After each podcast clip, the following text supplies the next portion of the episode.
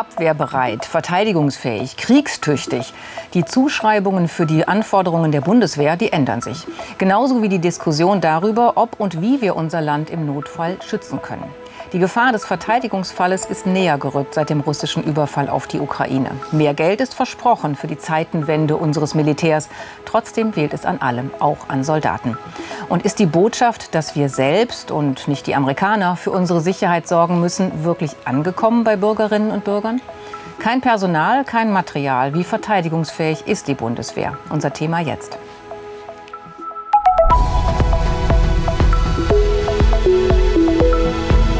Phoenix-Runde. Guten Abend, herzlich willkommen aus Berlin. Das sind meine Gäste. Sönke Neitzel ist bei uns. Er ist Militärhistoriker, Professor für Militärgeschichte und Kulturgeschichte der Gewalt an der Universität Potsdam. Ich begrüße Christina Dunz, stellvertretende Leiterin der Hauptstadtredaktion des RND Redaktionsnetzwerk Deutschland, ein Zusammenschluss mehrerer Regionalzeitungen. Zugeschaltet in Tel Aviv ist uns Reinhold Robbe. Er ist Sprecher des Beirats für Fragen der inneren Führung der Bundeswehr. Das ist ein unabhängiges Beratungsorgan für Verteidigungsminister Pistorius. Reinhold Robbe war Wehrbeauftragter von 2005 bis 2010 und davor Mitglied des Bundestages für die SPD.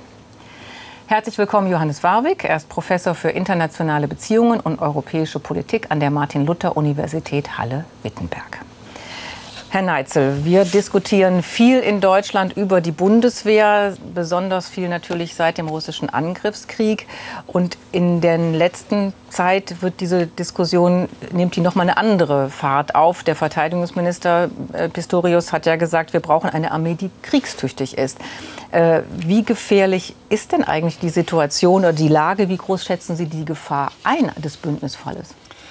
Also natürlich wissen wir alle nicht, was Putin im Schilde führt. Wir wissen alle nicht, wie dieser Krieg ausgeht, weil wir alle nicht in diese Glaskugel schauen können. Was wir tun können, auch sozusagen als Wissenschaftler mit unserer Expertise, ist, dass wir uns auf bestimmte Wahrscheinlichkeiten vorbereiten. Und wir können sehen, welches Kriegspotenzial Russland erwirtschaftet. Wir sehen, dass Russland diesen Krieg nicht verloren hat, dass die ukrainische Gegenoffensive keinen Erfolg hatte. Wir sehen, dass Russland, zumindest nach den offiziellen Zahlen, 6% vom BIP und 30% etwa vom Haushalt in Rüstung investiert. Wir sehen, dass die Sanktionen die russische Wirtschaft nicht abwürgen. Und wenn man mit Leuten spricht, die davon mehr verstehen als wir alle hier, dann sieht man, dass die Panzerproduktion, vor allen Dingen die Produktion an Artilleriemunition, eben enorme Steigerungsraten hat. Und zwar deutlich mehr als das, was wir in Europa herstellen können oder was die Ukraine hat. So, daraus können wir schon folgern, dass wir uns jetzt nicht zurücklehnen können und dass dieser Krieg irgendwie ausläuft und wir uns anderen Dingen zuwenden können, wie Herr Mützenich es mal sagte, sondern wir müssen damit rechnen, zumindest sage ich das immer, Krieg ist offen, aber die Ukraine kann ihn auch verlieren. Und das bedingt dann natürlich andere Situationen. Wenn das so wäre, in welchem Szenario, kann man drüber reden, dann haben wir eine russische Armee an der NATO-Ostgrenze und dann haben wir einfach eine andere Situation. Und die Argumentation muss ja so sein, und glaube ich, so hat es Pistorius auch gemeint, keiner von uns kann die Zukunft voraussagen, aber wir sollten eben vorbereitet sein. Und deswegen müssen wir jetzt unsere Hausaufgaben machen, weil man kann eine kriegstüchtige Armee nicht wie ein Kaninchen aus dem Zylinder zaubern.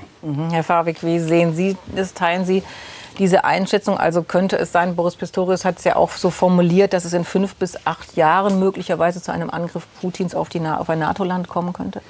Ich halte das für wirklich Spekulation, die nicht so viel weiterhilft.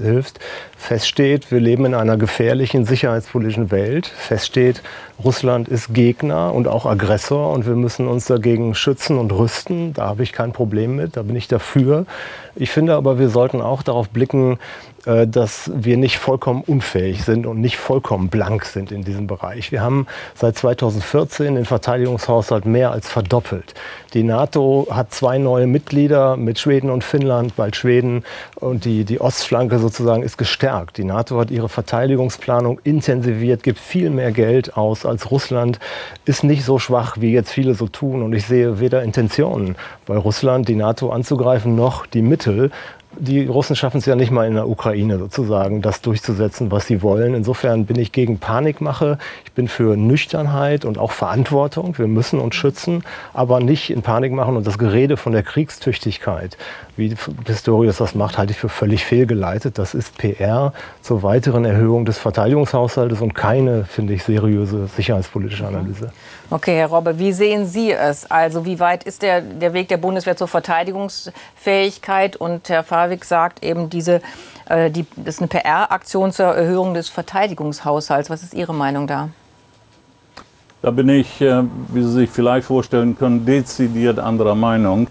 Und zwar aus dem schlichten Grunde, weil in der Tat nicht ausgeschlossen werden kann, dass früher oder später Putin nicht nur auf den Gedanken kommt, die Ukraine zu überfallen, wie er schon getan hat, sondern auch noch auf andere Gedanken kommt. Und auf diese Situation müssen wir uns ganz einfach einstellen. Ich bin da eher bei Herrn Neitzel und bei der Notwendigkeit, dass wir auf jeden Fall darauf eingestellt sein müssen. Man muss immer wieder betonen, bei uns geht es nicht darum, dass wir einen Angriffskrieg vorbereiten, sondern bei uns geht es darum, dass wir uns verteidigen können. Und derzeit können wir uns nicht so verteidigen, wie es notwendig wäre. Das muss man immer wieder sagen. Und deswegen hat Boris Pistorius aus meiner Sicht vollkommen zu Recht auch mit dem Terminus Kriegstüchtigkeit wachrütteln wollen. Und das hat er ja offensichtlich auch geschafft, denn sonst würden wir uns auch nicht darüber unterhalten. Mhm. Und dieser Einwurf, sage ich jetzt mal, den Pistorius gemacht hat, hat inzwischen auch zu einer gesellschaftlichen Debatte geführt. Das ist ebenso notwendig. Also auf der einen Seite müssen wir mehr Geld in die Hand nehmen, damit die Bundeswehr das machen kann, was sie wirklich tun muss. Und auf der anderen Seite muss die Gesellschaft auch zu der Überzeugung kommen, dass wir die Notwendigkeiten dann auch tatsächlich umsetzen. Mhm. Kommen wir gleich zur Gesellschaft. Bleiben wir noch mal im Moment beim Verteidigungsminister, Frau Dunz. Der ist seit einem Jahr jetzt im Amt. Die Rede über die Zeitenwende von Scholz ist fast 2 Jahre her. Es gab 100 Milliarden, die versprochen sind der Bundeswehr. Was konnte Boris Pistorius bis jetzt erreichen? Er hat zumindest erstmal dieses Amt wieder nach vorne gebracht, wenn wir uns erinnern, dass seine Vorgängerin Christine Lambrecht doch eine sehr unglückliche Besetzung war. Da hatte sich der Bundeskanzler einfach vertan, mit dieser Art Verteidigungspolitik zu machen. Unvergessen, als der Krieg ausbrach und Frau Lambrecht Deutschland lobte, dass wir 5000 Helme liefern und an der Seite der Ukraine stehen. Da hat er einen radikalen Schnitt gemacht. Deshalb auch so eine Sprache von der Kriegstüchtigkeit.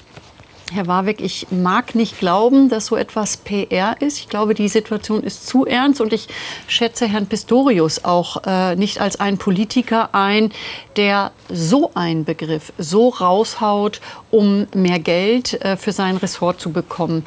Insofern hat der Minister, soweit ich das beobachten kann, für sehr viel mehr Verständnis auch in der Bevölkerung gesorgt und auch einen Ernst der Lage beschrieben.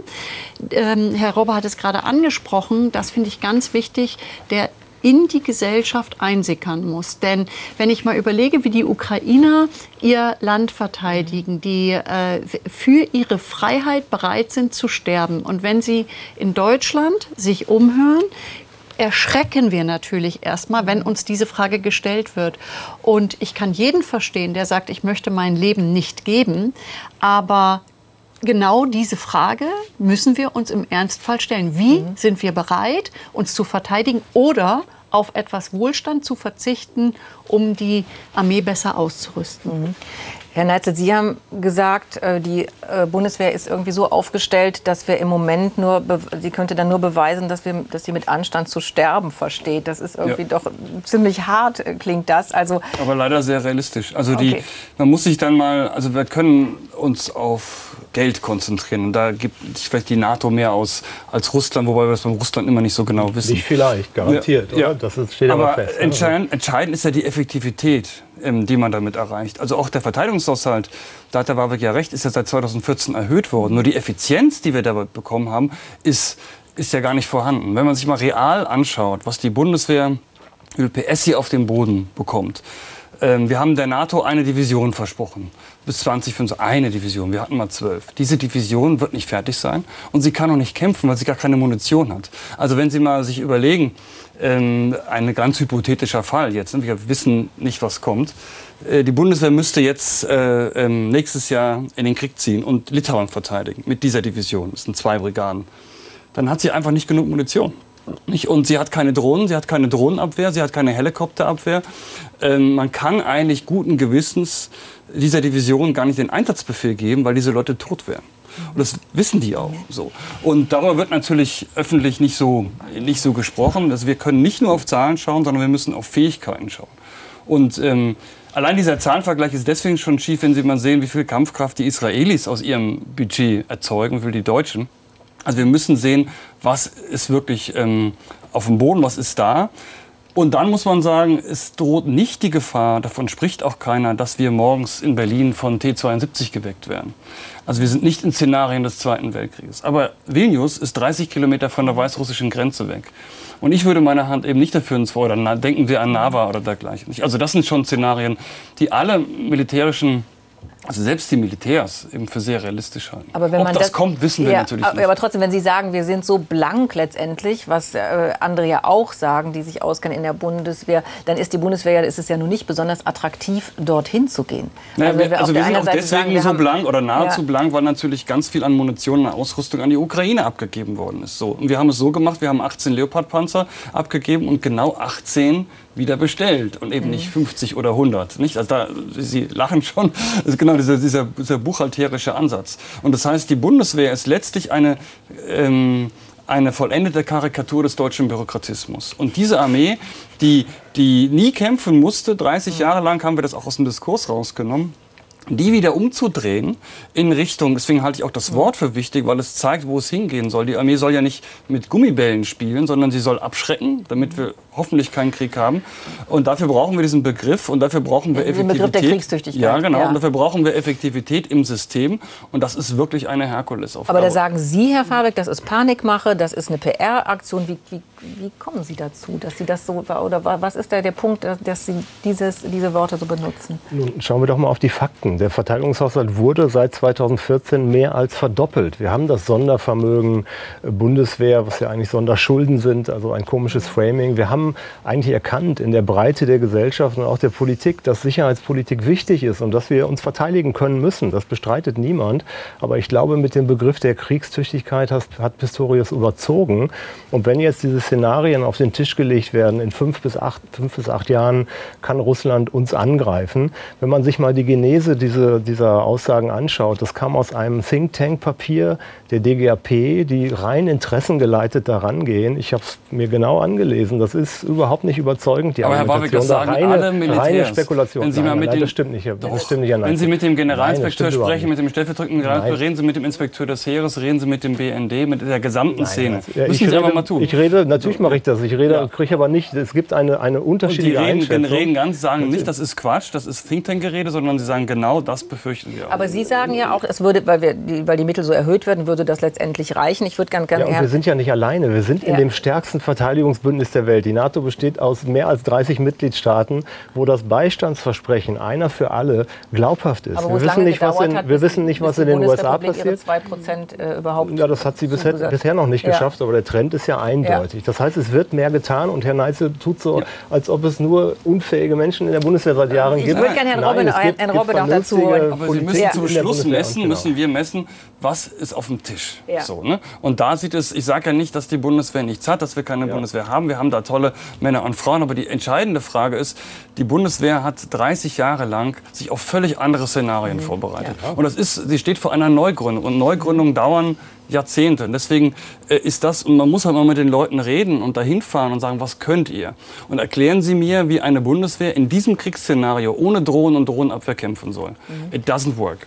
Die Frage ist halt eben, wie macht man trotzdem die Bundeswehr attraktiv, weil uns fehlen ja Soldatinnen und Soldaten. Herr Robbe, Sie waren Wehrbeauftragter noch zu einer Zeit, wo es die Wehrpflicht gab und beobachten die Bundeswehr entsprechend lange. Also wo sagen Sie, was war der Mangel damals? Sind das Probleme, die es damals schon gab, die es jetzt immer noch gibt? Oder hat sich da jetzt wirklich was geändert, auch durch dieses Sondervermögen?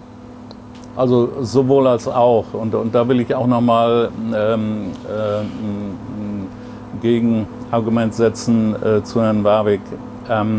Es hört sich erst einmal gut an, wenn man sagen kann, der Haushalt hat sich innerhalb einer bestimmten Zeit verdoppelt. Aber erstens war das dringend notwendig. Zum anderen ist es so, dass wir seit der Wende im Grunde ein Haushaltsloch im Einzelplan 14, also im Verteidigungshaushalt, also eine Bugwelle vor uns herschieben von schätzungsweise 30 Milliarden Euro. Die Bundeswehr war seit der Wende, seitdem permanent abgebaut wurde, und wir meinten, dass wir nur noch von Freunden umgeben sind und dass es eine Landesverteidigung in Zukunft nie wieder geben würde.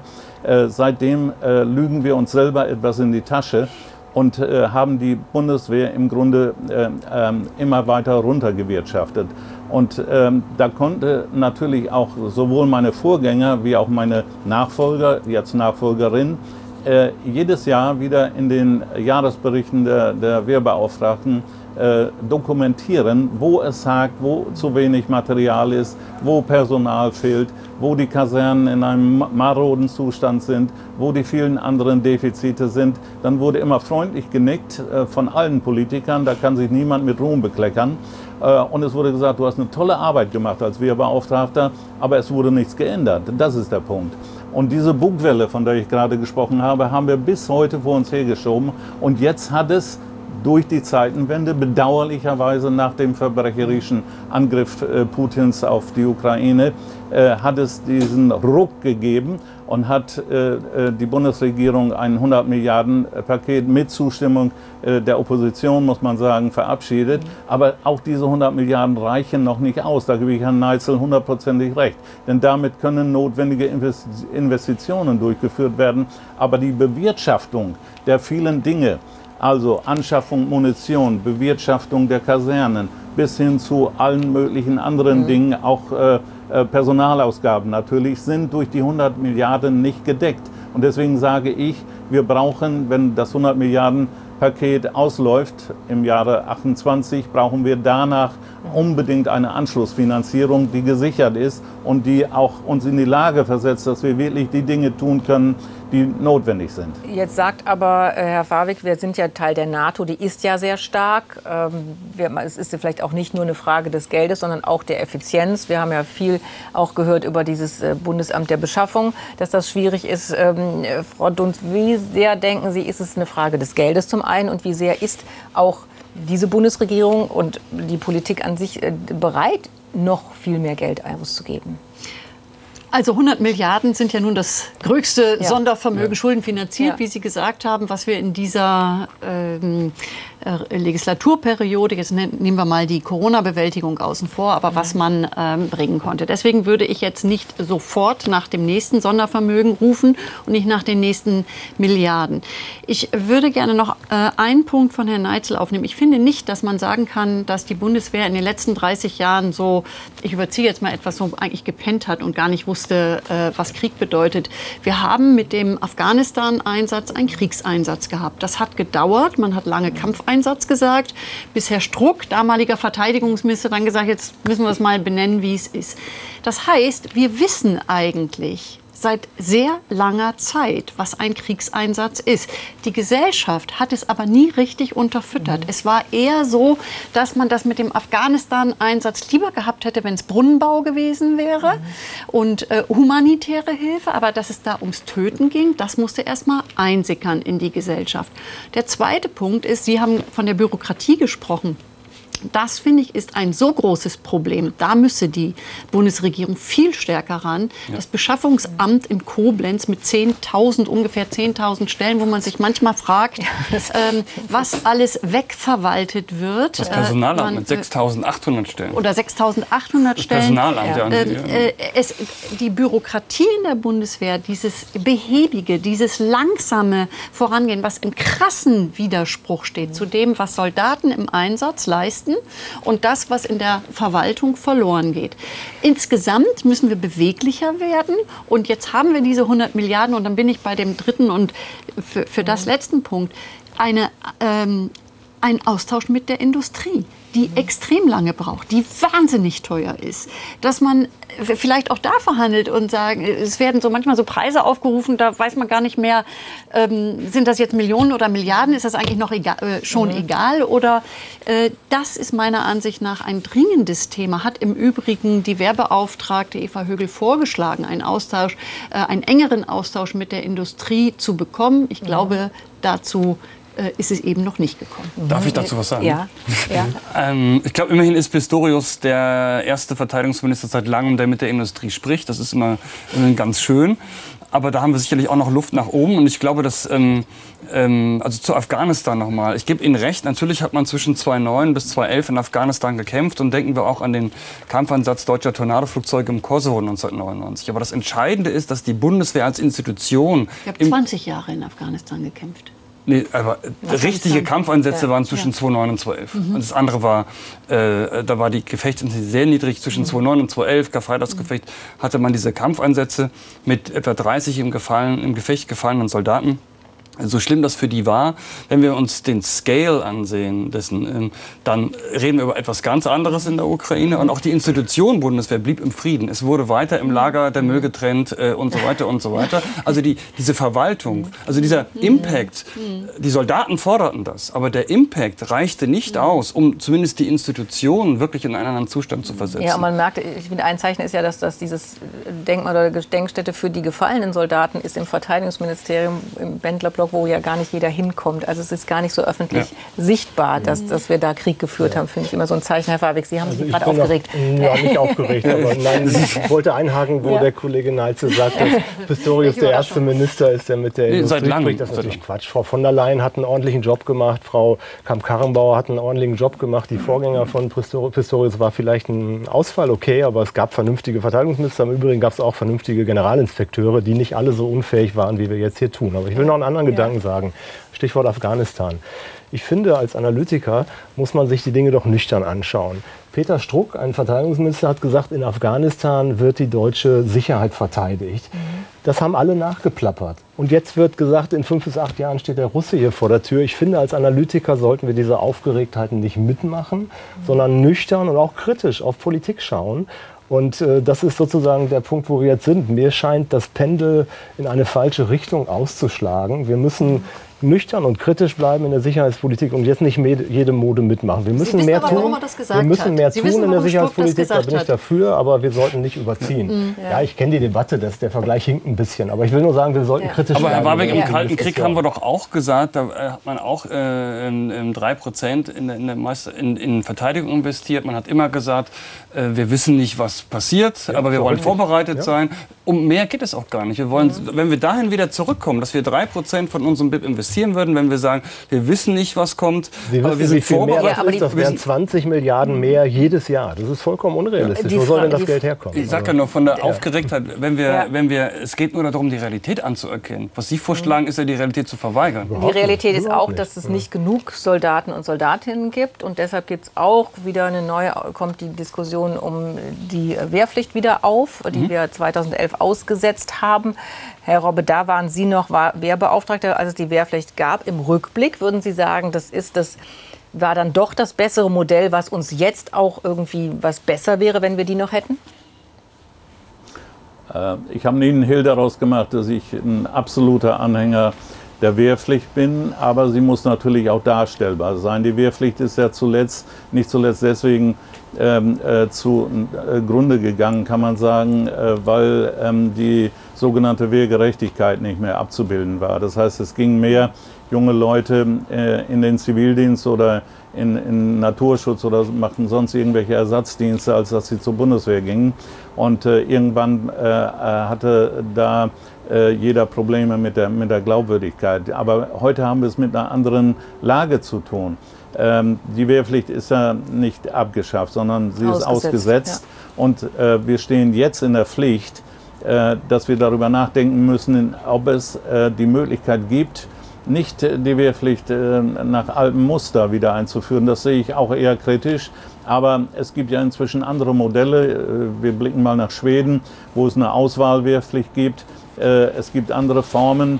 Und ich bin dem Bundespräsidenten unglaublich dankbar, dass er immer wieder in diese Kerbe schlägt und sagt, lasst uns jetzt überlegen, jetzt ist eigentlich die Zeit zu überlegen, wie wir alle zusammen, insbesondere den gesellschaftlichen Diskurs führen können, um eine wie auch immer geartete Dienstpflicht oder einen Freiwilligendienst oder eine Kombination aus beiden wieder einzuführen. Das ist auch ein Punkt, mit dem ich mich im Augenblick sehr intensiv beschäftige. Auch der gesamte Beirat für Fragen der inneren Führung, können Sie sich vorstellen. Mhm. Und jetzt ist der Zeitpunkt dafür, um dann für die Zukunft das Personal auch zu haben und rekrutieren zu können, was erforderlich ist. Was denken Sie denn, wie schnell das ginge? Also wenn man jetzt sagt, man will das? Das geht nicht. Das würde doch das dauern. Geht nicht von gleich auf jetzt. Das wird dauern, aber wir müssen jetzt die Grundlagen dafür schaffen. Und bis so etwas umgesetzt wird, das wird auch nicht mehr in dieser Wahlperiode sein, sondern da muss man über den Tag hinausdenken. Mhm. Und da erwarte ich auch von unseren Politikern im Deutschen Bundestag, dass hier über den Tellerrand hinweggeblickt wird und auch interfraktionell überlegt wird, wie wir dieses wichtige, so zentral wichtige Thema wirklich zu Ende führen können und zu einem Ergebnis führen können. Ja, es ist ja nicht nur der Bundespräsident, der das fordert, sondern die CDU fordert das auch schon lange, ein Gesellschaftsjahr oder Pflichtjahr. Frau Dunz, hat das eine Chance jetzt in der Politik, dass man da sagt, ja, das setzen wir um, über Fraktionen hinaus? Wie empfinden Sie diese politische Diskussion darüber gerade?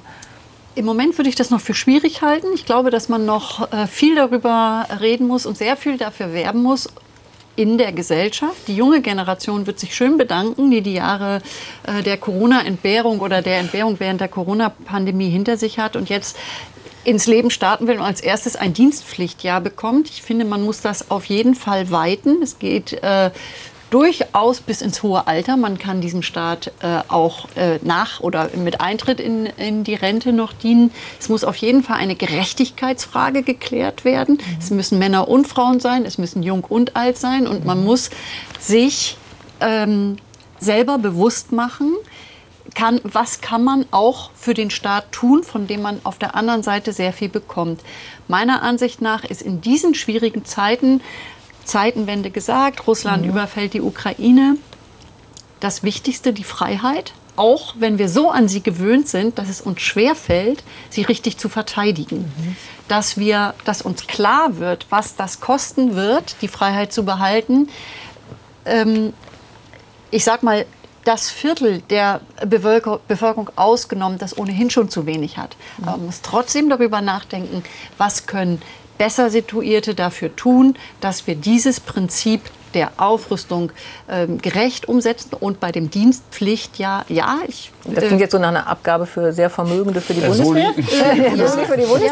Nein, es ist eher so, dass man die in einer Besteuerung in Abgaben eben die Ärmeren definitiv ausnimmt und das, was man von den Reicheren bekommt, dann wieder entsprechend verteilt. Den Soli für die Bundeswehr bei den Reicheren, das wird es so nicht geben. Ich glaube, insgesamt ist es so, dass wir eine Stimmung dafür in der Gesellschaft schaffen müssen. Der also angefangen hat es, glaube ich, Annegret Kramp-Karrenbauer als Verteidigungsministerin, die vom Dienstpflichtjahr gesprochen hat.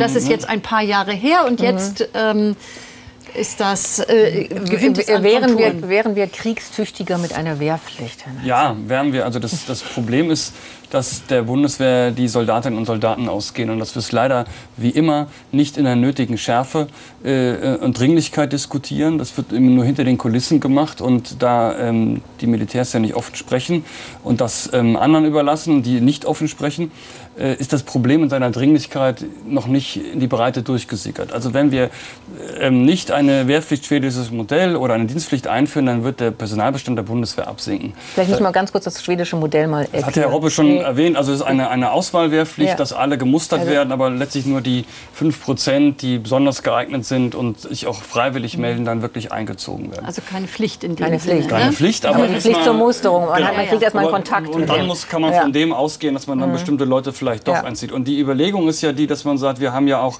Verteidigung und Sicherheit sehen wir breiter. Es sollen jetzt ja Operationsplan Deutschland wird gerade aufgestellt. Es gibt Heimatschutzregimenter, die leider keine Soldaten haben. Dass man sagt, wer verteidigt eigentlich in einem Kriegsfall, Katastrophenfall, wie auch immer, ich weiß nicht, die Moltke-Brücke hier in Berlin oder so. Und dafür sind ja diese Heimatschutzregimenter vorgesehen. Also die Idee ist, dass man diese Wehrpflichtigen vielleicht für ein Jahr dafür ausbildet und aus diesem Pool dann auch Soldaten gewinnt, die sich weiter verpflichten wollen. Und noch ein Argument dafür, es ist eine urdeutsche Tradition, diese Wehrpflicht. Deswegen will ich auch Herrn Robbe beipflichten. 1813 eingeführt, viele andere Staaten haben sie immer wieder abgeschafft, die Deutschen nie. Also mit Ausnahme der Zeit in der Reichswehr in der Weimarer Republik. Es war immer, wenn wir die ganze Bundesrepublik-Geschichte sehen, können wir Kilometer von Reden nachzitieren, dass alle Parteien sagten, Wehrpflicht gehört eben zur Identität der Deutschen hinzu, mit gutem Grund, wie ich meine. Ja, Herr Varwick, was würden Sie sagen? Macht es Sinn auch sozusagen, wenn man jetzt nicht nur Wehrpflicht sagt, sondern einfach Gesellschaftsjahr, wo man sagt, der Gedanke, ich tue etwas auch für den Staat und nicht nur der Staat für mich? Also zunächst einmal, die Bundeswehr hat ein Personalproblem. Das steht ganz eindeutig fest und das wird bei zunehmenden demografischen Problemen auch noch schwieriger. Das heißt, wir müssen uns Gedanken darüber machen, wie man das behebt. Militärs, mit denen ich spreche, Herr Neitzel, sind eigentlich mehrheitlich skeptisch, weil das so viel Organisationsaufwand bedeutet, bis man das mal aufs Gleis gesetzt hat. Man bindet enorm viele Kapazitäten für Musterung und Ausbildung und so weiter. Dass die meisten Militärs sagen, nicht die beste Idee, aber ich finde trotzdem, wir sollten das in einen breiteren Zusammenhang stellen. Da hat Kollegin Neitzel, finde ich, recht. Ein Dienstpflichtmodell, das sozusagen in der Philosophie, dass man auch für den Staat was tun muss in einer bestimmten Lebensphase und das in unterschiedlichen Facetten machen kann, das hat Charme, glaube ich. Und ich sehe, die Diskussion hat Fahrt aufgenommen. Ich glaube auch nicht, dass es in dieser Legislatur noch was wird. Die FDP ist auch streng dagegen. Das heißt, da müsste erstmal die FDP aus der Regierung raus. Das kann ja auch irgendwann passieren. Aber das löst aber nicht kurzfristig der Personalprobleme der Bundeswehr, sondern wäre ein Beitrag zu einem neuen Staatsverständnis, wofür ich bin. Diese Diskussion, finde ich, ist interessant. Wir müssen unterscheiden zwischen die Wehrpflicht, wie ich sie noch erlebt habe, 1987. Da sagt jeder Militär, also wenn wir das schaffen wir gar nicht, da haben wir die Kasernen nicht dafür. Dieses schwedische Modell. Wir haben ja einen Personalbedarf von 21.000 Damen und Herren für die Bundeswehr. Das wäre eben viel einfacher zu machen. Da müssten wir keine 21.000 pro Jahr. Und da müsste man keine neuen Kasernen bauen und so weiter. Nur das wird manchmal dann zusammengeholt. Eine Wehrpflicht, eine allgemeine Wehrpflicht für alle. Da gebe ich Ihnen völlig recht, Herr Varwick. Das wäre ein Herzinfarkt für die Bundeswehr. Herr Robbe, Sie sind zugeschaltet in Tel Aviv. Sie waren mal Präsident der deutsch-israelischen Gesellschaft, sind mit dem Land eng verbunden. Dort herrscht eine Wehrpflicht von 3 Jahren für Männer und 2 Jahren für Frauen. Es ist natürlich eine Spezialsituation in Israel. Trotzdem die Frage, was bedeutet das auch für eine Gesellschaft, dass jeder dort hingehen muss? Weil wenn man hier fragt, wer bereit wäre, unser Land mit der Waffe zu verteidigen, sind das laut einer Umfrage nur 17% der Bundesbürger, die bereit wären, in einem militärischen Angriff auf jeden Fall selbst mit der Waffe zu verteidigen. 4 von denen sitzen hier. Sie können sich vorstellen, dass das für mich, der ich 1970 zum ersten Mal hier das Land besucht habe und seitdem regelmäßig herkomme und jetzt natürlich auch gerade mit meinen alten Freunden und auch jüngeren Freunden über dieses Thema und über andere Themen spreche. Für mich ist das eine sehr, sehr, auch zwiespältige Sache, weil hier sehe ich, wie unumstritten die Wehrpflicht ist. Israel ist seit seiner Staatsgründung im Grunde im Einsatz, muss sich permanent gegen alle möglichen Feinde erwehren, hat jetzt das Riesenproblem mit den Palästinensern im Gaza, mit der Hamas im Gaza. Und hier wird auch nicht andeutungsweise über eine Infragestellung der Wehrpflicht diskutiert. Das gehört dazu wie Brot und Butter, hätte ich fast gesagt, zum Leben. Und bei uns haben wir eben die gegensätzliche Diskussion, die ja gerade auch schon ganz richtig beschrieben worden ist. Aber das macht nach meiner Auffassung umso notwendiger, dass wir in der Gesellschaft mehr Akzeptanz finden für die Notwendigkeiten, die mit der Verteidigung unserer Demokratie, unserer Freiheit, all der Werte verbunden sind, um die es geht. Und ich möchte noch einen Punkt in die Debatte werfen. Es ist nicht auszuschließen, dass im Herbst bei der nächsten Wahl in den Vereinigten Staaten der Präsident wieder Trump heißen wird. Und was Trump denkt über den Zusammenhalt der NATO und über die Rolle der USA. Das hat er in der Vergangenheit schon deutlich gemacht. Und ich glaube nicht, dass die USA aus der NATO austritt. Das kann er auch als Präsident nicht mal eben so entscheiden. Aber ich gehe davon aus, dass auf jeden Fall mehr Verantwortung auf die europäischen Partner zukommt. Und so jemand wie Trump wird sagen, der Ukraine-Krieg, das ist eigentlich eure Angelegenheit in Europa. Ihr seid viel näher dran und dann löst es auch mal. Ja, also, und das würde heißen, wieder noch mehr Geld auch dafür. Ja, nicht nur mehr Geld, sondern es geht hier, wie gesagt, auch um die Veränderung der gesellschaftlichen Einstellung.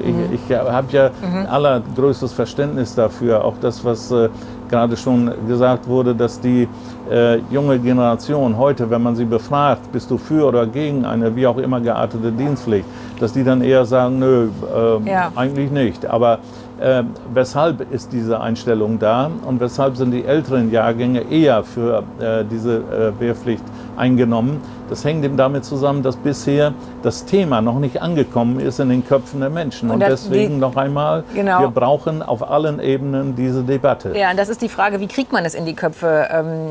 Frau Dunz, wo sehen Sie da die Diskussion? Ist das, jetzt kommen wir immer auch zu dem Punkt, den Sie sagen, auf der einen Seite ist es nicht zu viel Panik machen, nicht zu viel Angst auch schüren, gerade auch wenn man jetzt auf den Herbst guckt, auf die Wahl in den USA. Also wie kriegt man diese Balance dann hin? Ich würde ehrlich gesagt in der Schule anfangen und mehr über Demokratie und mehr über Freiheit sprechen, ein Gefühl dafür versuchen zu entwickeln, was ist uns was wert.